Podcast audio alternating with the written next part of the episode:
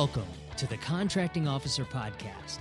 You're listening to the podcast for people who want to learn about the government market from the contracting officer's perspective. If you are a contracting officer, we hope to give you a little more insight into industry's perspective.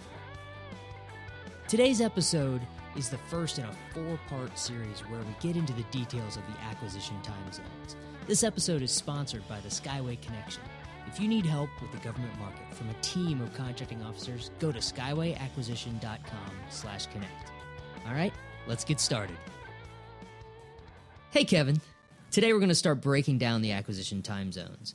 As a reminder to the listeners, acquisition time zones is the way that we describe the, the government's acquisition cycle. There's, there's the requirement zone, the market research zone, the RFP zone, and the source selection zone. We cover this all in podcast number three. We just did an overview of each zone. This is where we're going to start getting into the details of each zone. So today is zone one, the requirement zone.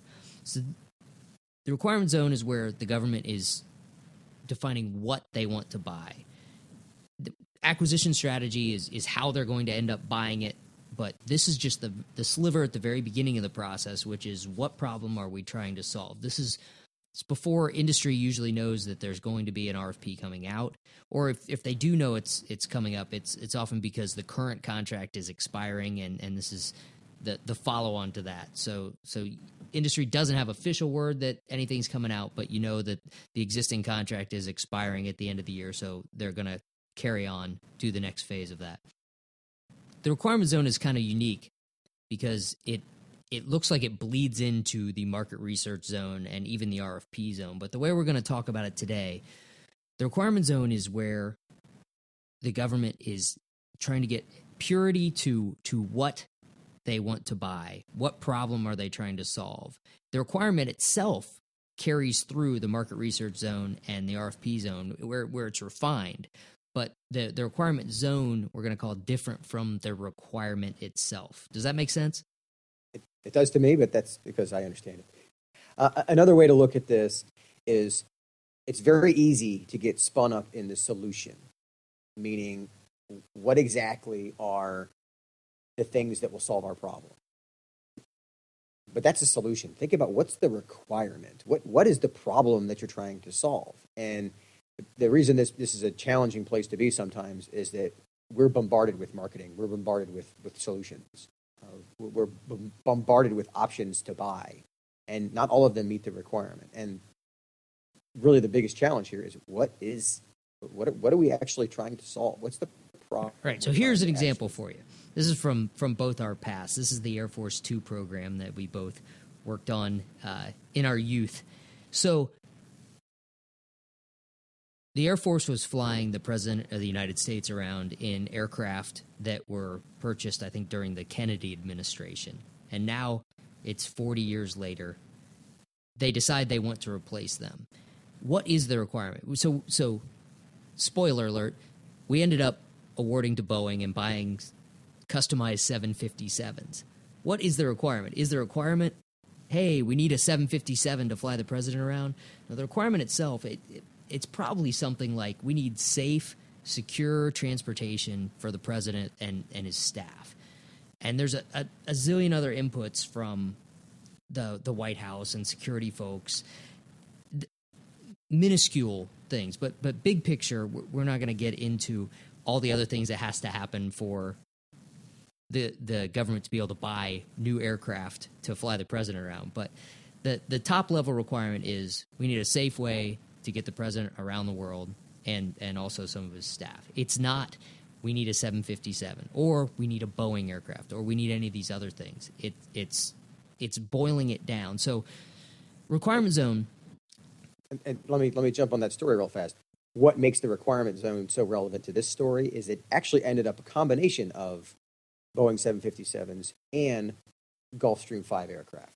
So, again, spoiler alert, the, the Air Force 2 isn't one aircraft, it's a fleet of planes depending on what's going on. So, there's a big one, i.e., the 757, and then there's a small one, which is a Gulfstream 5. And, and their paint schemes are roughly the same and similar. But the point's still relevant that if we just said we need two 757s, that's not a requirement, that's a solution. We need the ability to get the president, the vice president, and a, a bunch, and there, again, you get into who all flies in the plane and when for different circumstances.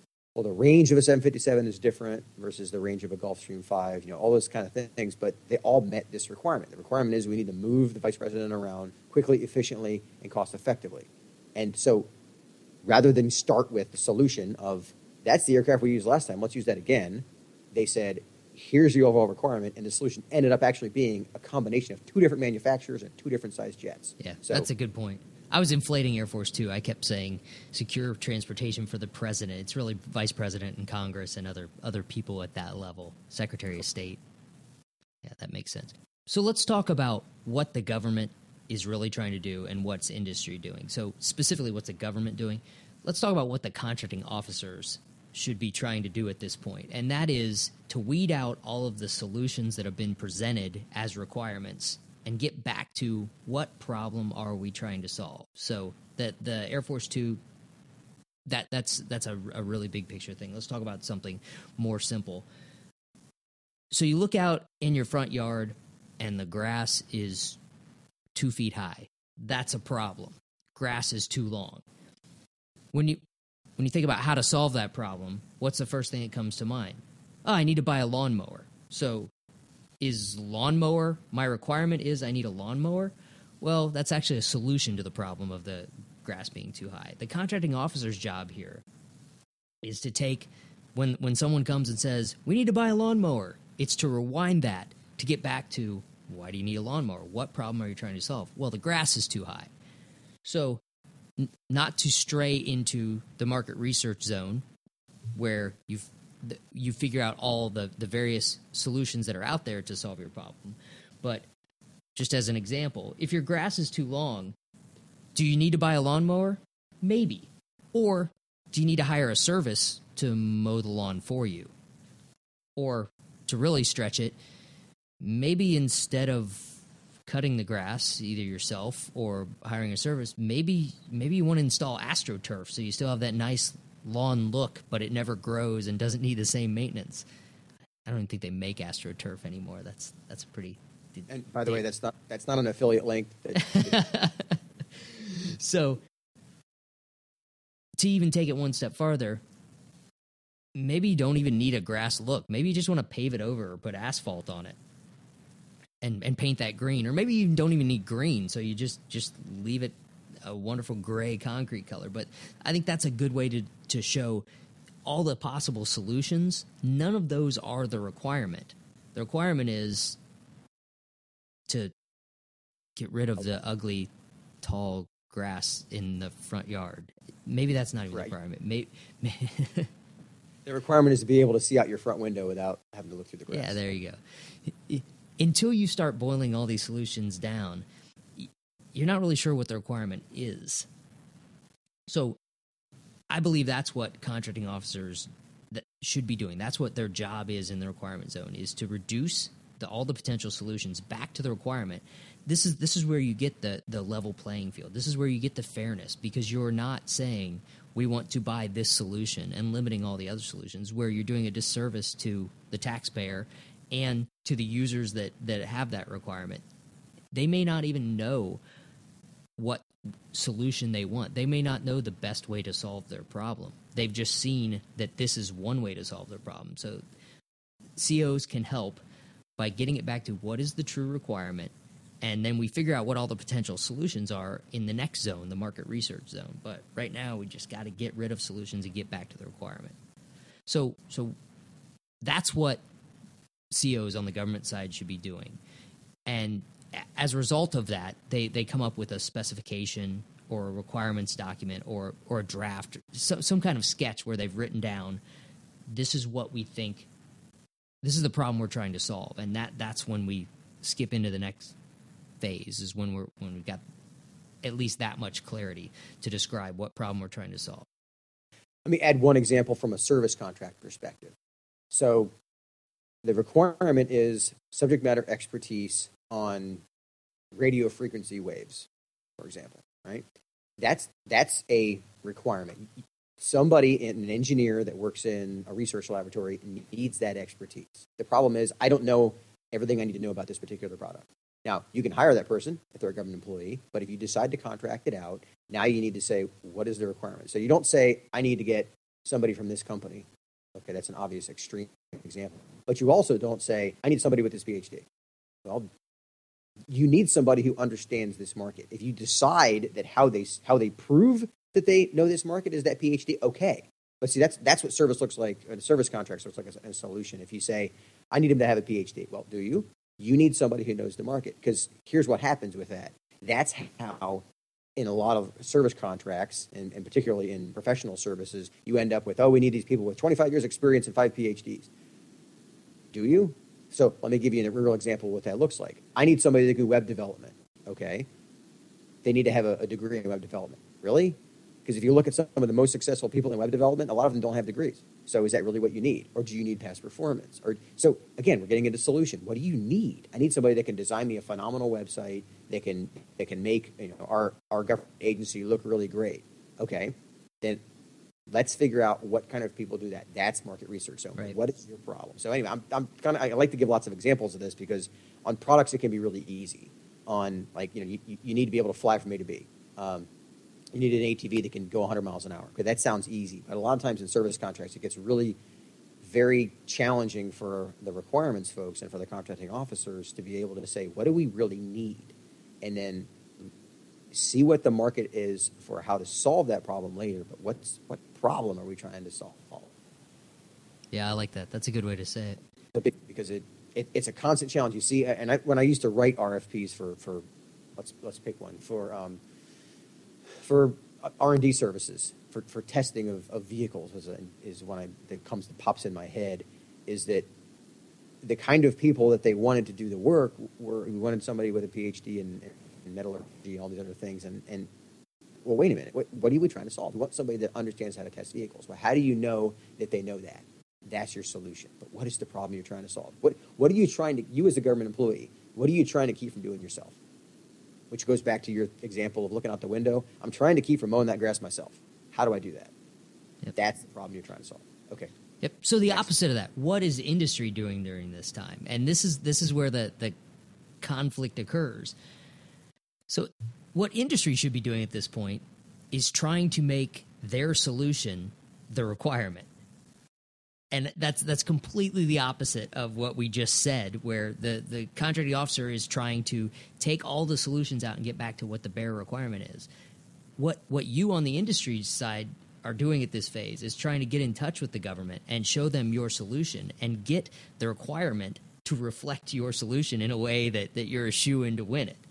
And there's nothing wrong with that. That that's what you should be doing, and the government should be trying to to keep it from from being unfair. Now, sometimes you might have the only solution that solves the problem. That's probably rare. You you might have the best solution. That's different, but the only is is pretty rare, and we won't get into sole source here. An example of what industry should be doing to show what the solutions are is that's why you have a booth at a conference so when the user, you may not know his requirement. Now you should know that. Let's say um, I'm, I'm, making this up. Border Patrol. Border Patrol is is uh, the Border Patrol requirements folks, the contracting officer, the the program manager, the the, the, the agents who are you know, actually actively at the border right now, keeping you know um, drugs from sliding over the, the, the Rio Grande, for example. They use boats right? You should know that if you if they're a target agency for you, all right? Well, they need to know well what kind of boats are out there, you know, what what kind of what kind of what is the art of the possible, right? So as an industry person, you want them to see your boat and go, well, that boat is bulletproof, can go 50 miles an hour, but can also go in water as shallow as three feet. Now that they know a boat exists that can go in three feet, they and, and, and keep in mind what they're doing. The Rio Grande is deep in some areas and shallow in other areas. So knowledge of the fact that it only goes, your only your boat has can go in three feet of water. That's useful to them. That could end up in the requirement. How do they find that out? Because you're showing them your product. So, right.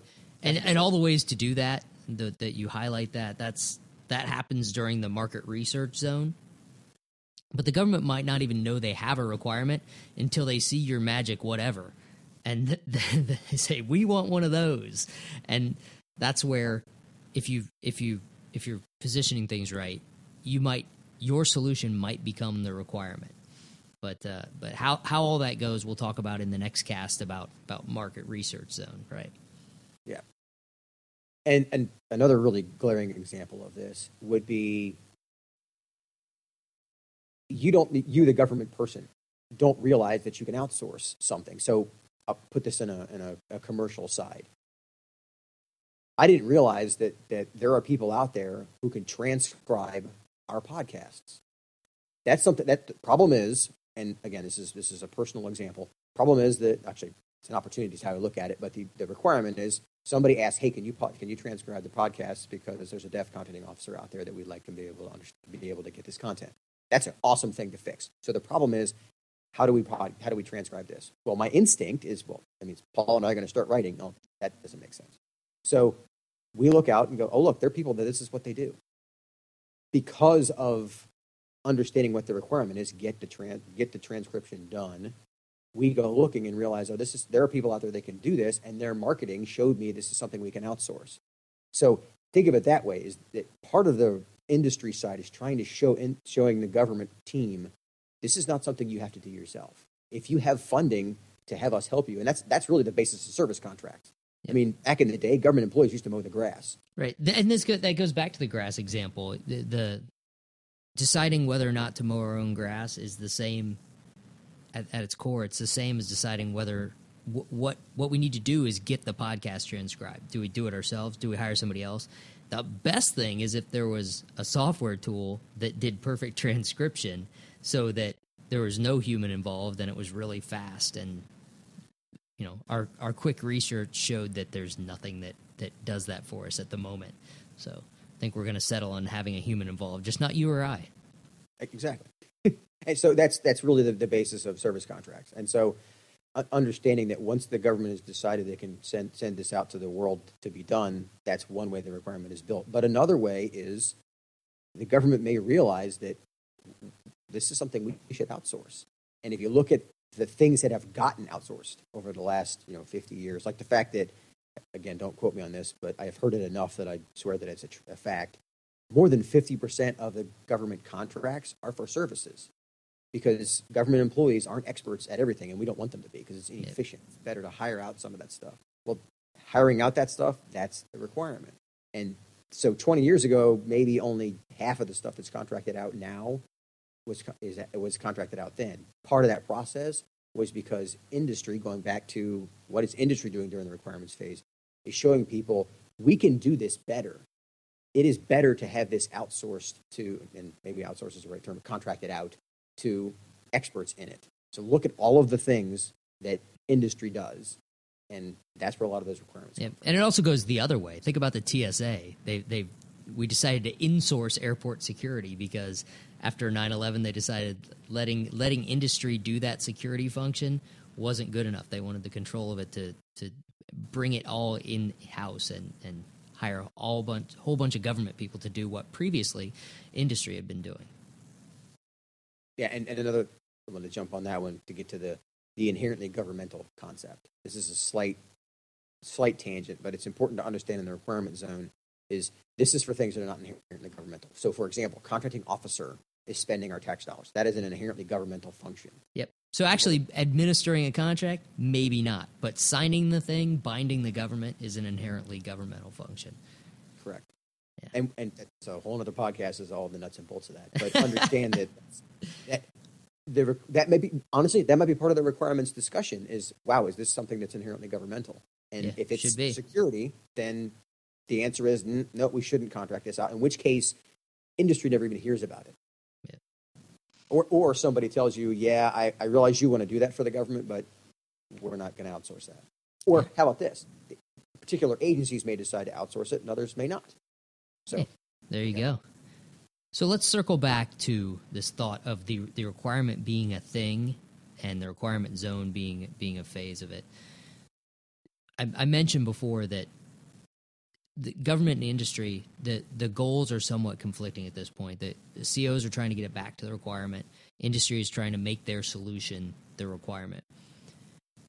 At this at this point during the requirement zone, the the possibilities for what the requirement is it, it's it's wide open it's very very broad the government's trying to figure out what the requirement is so as they go through the other phases this this narrows down to where the the pure requirement comes out when the RFP is released and that's that's a couple zones away from us now we're to we're going to come up with a, the problem statement and what, what problem we're trying to solve during the requirement zone. During the market research zone, we're going to have many iterations of what what the parameters that requirement need to be to maximize competition to or or to minimize competition if there's only only one thing out there that that will solve the problem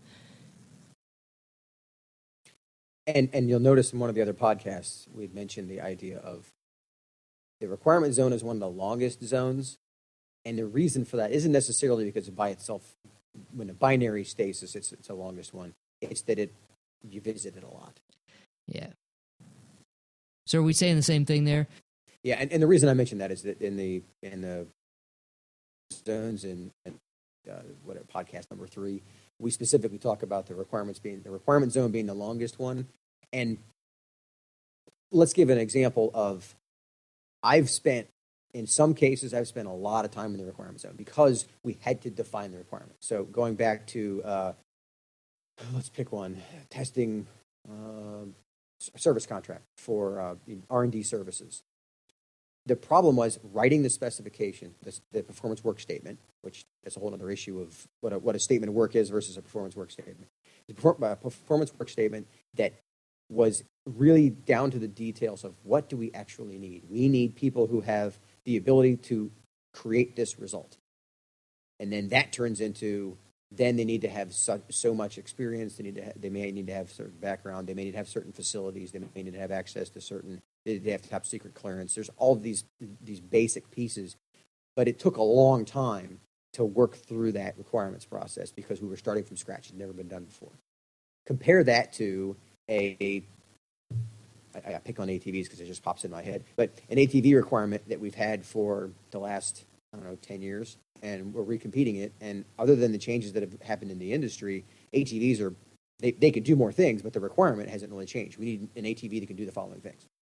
The market research may show, okay, well, we can tweak it and it can go faster and they're lighter and they have better fuel efficiency and all that kind of stuff. But the requirement hasn't really changed that much. So in so, that case, the requirement may be shorter. So at that point, you circle back you rewind back into the requirement zone, update the specifications or the requirement documents, and then you're either moving on to the RFP zone or you're going back through the market research zone again to to further test your requirements against industry's capabilities.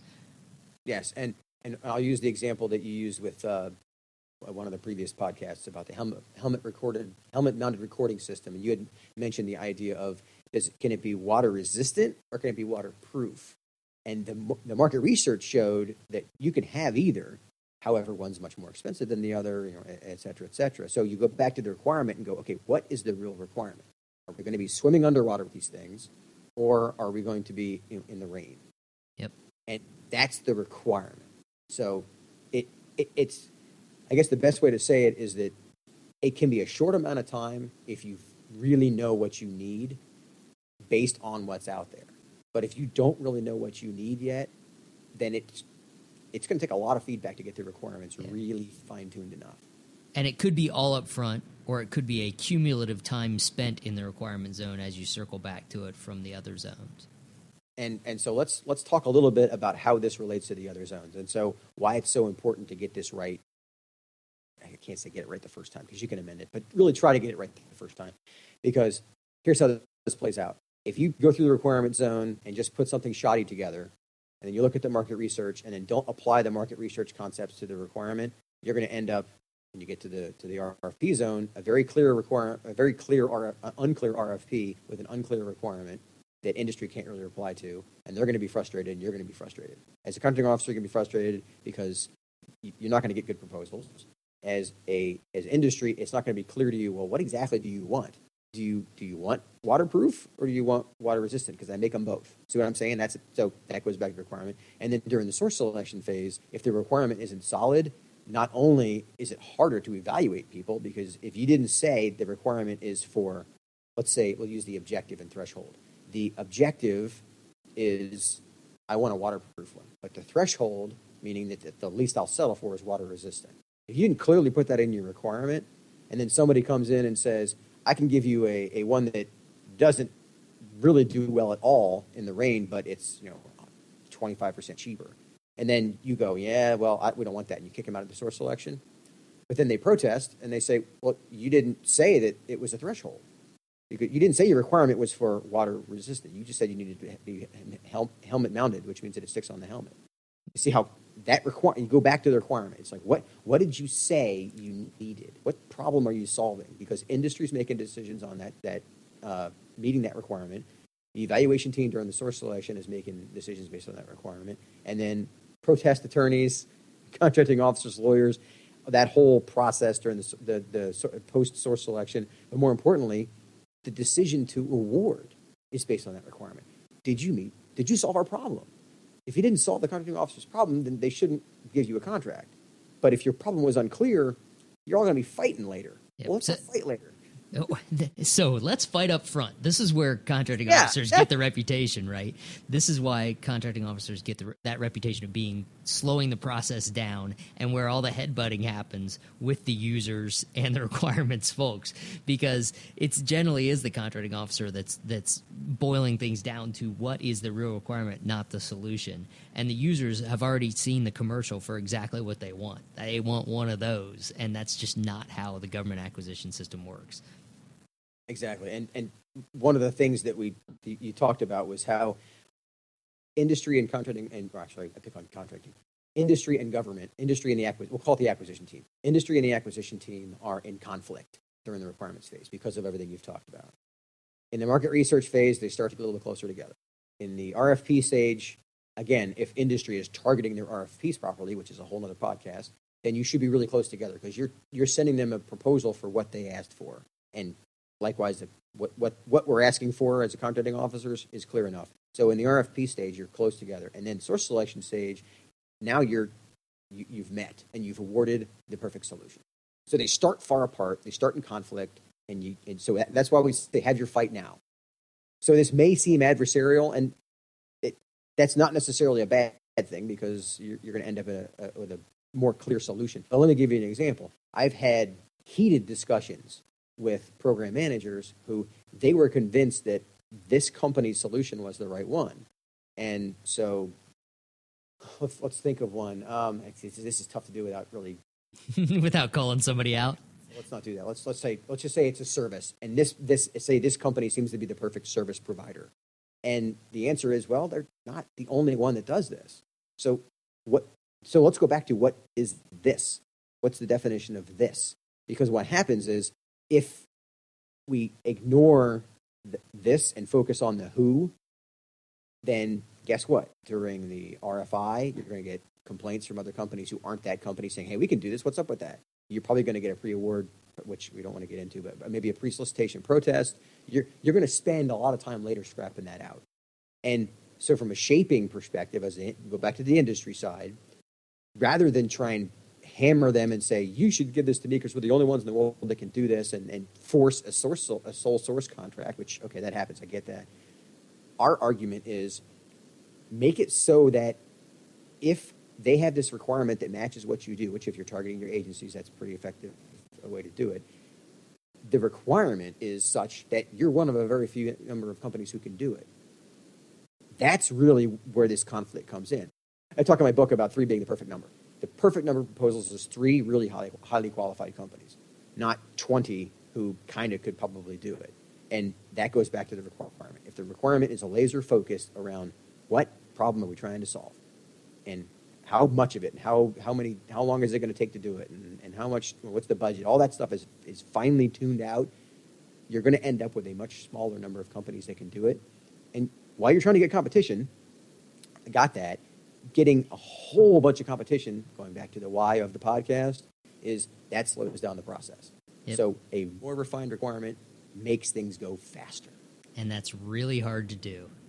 It, it, yeah, that's that, that's the goes back to the art and science because I, one of my favorite sayings was, "I'll put out the perfect RFP the day before I retire." And the joke being that you, you know, you're never really going to have the perfect RFP. this is that whole idea. It's not. You're never going to retire. Oh, yeah, that's a good. but uh, and I never actually retired. I just I left. but the idea is that you're always looking for that perfect RFP. You're, Yep. you're putting more and more effort trying to get closer and closer to the perfect one, and it starts with the requirement. Yep. That's great. So let's sum up. Today we talked about the requirement zone. It's zone one. It's the first of the acquisition time zones. This is this is where you define what you want to buy in in in problem solving terms, not in solution terms. It's not it's not how you're going to go about buying it. It's the what part of the equation. We talked about what the government's doing and what industry is doing at this time gave some examples from from our past and some made up examples of of what what is a requirement versus what is a solution. Ah, it's funny when you forget to mute your phone and you get a text while you're recording. So with that, I'll talk to you later, Kevin. All right, see you.